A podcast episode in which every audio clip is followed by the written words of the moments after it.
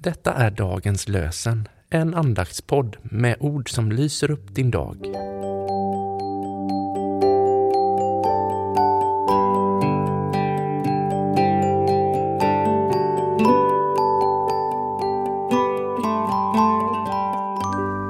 Det är onsdag 26 april och dagens lösenord kommer från Jeremia kapitel 33, vers 11.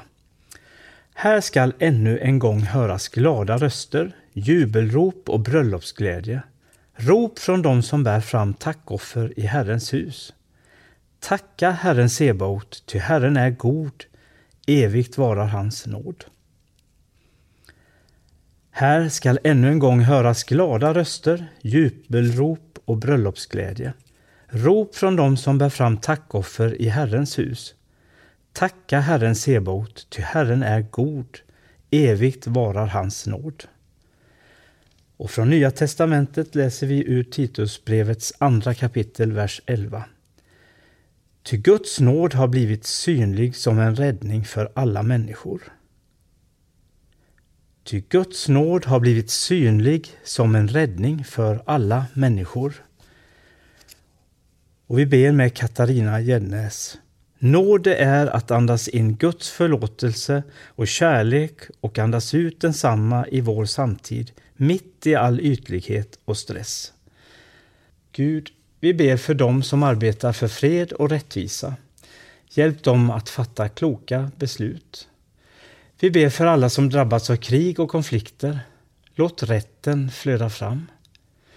Vi ber för dem som arbetar för alla människors värdighet och med att bekämpa fattigdomen i världen.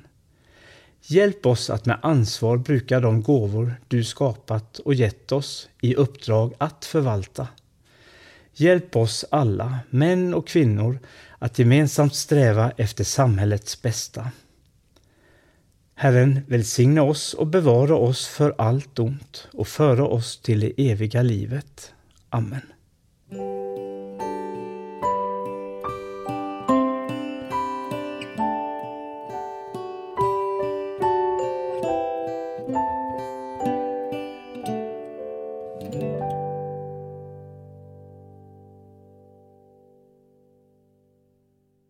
Dagens lösenpodden produceras av Evangeliska Brödraförsamlingen i Sverige i samarbete med Libris förlag och Svenska Bibelsällskapet.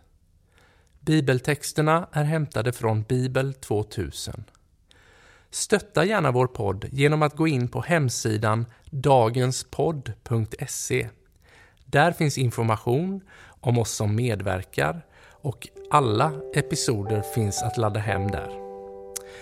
Du kan också lämna ett ekonomiskt bidrag till poddens framtid, vilket vi vore väldigt tacksamma för.